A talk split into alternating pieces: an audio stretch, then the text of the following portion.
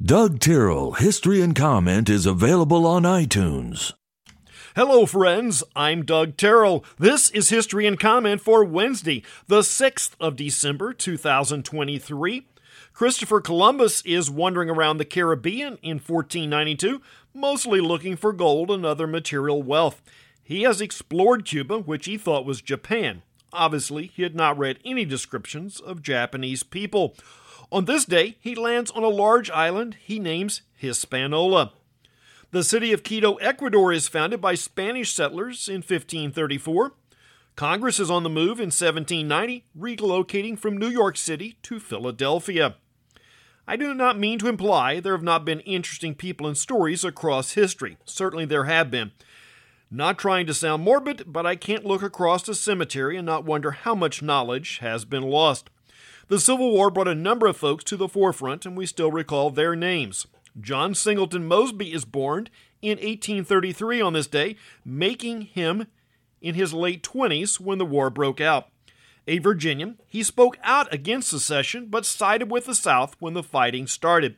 Mosby was of small stature and frail health as a youth and was often bullied. He compensated by fighting back.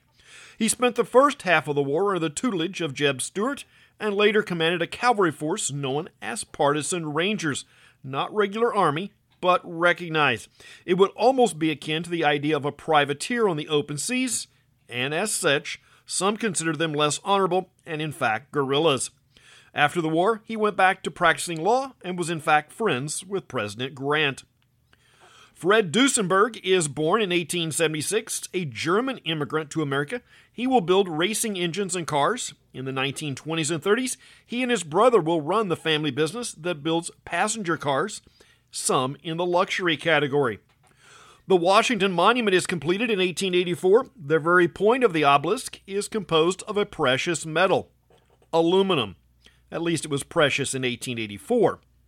Composer and pianist Ira Gershwin is born Israel Gershovitz in 1896, again making the point about the entertainment industry. London is the world's first city to license taxicabs. The year is 1897. Theodore Roosevelt is fading into history, but I believe we can place him more in the realm of Reagan than where Mr. Biden resides. His motto was speak softly, but carry a big stick.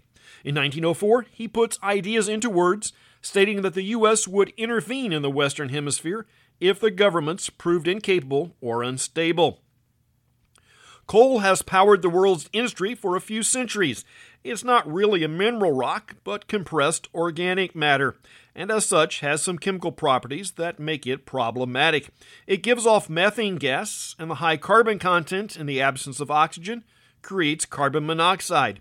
One is explosive and the other harmful to life.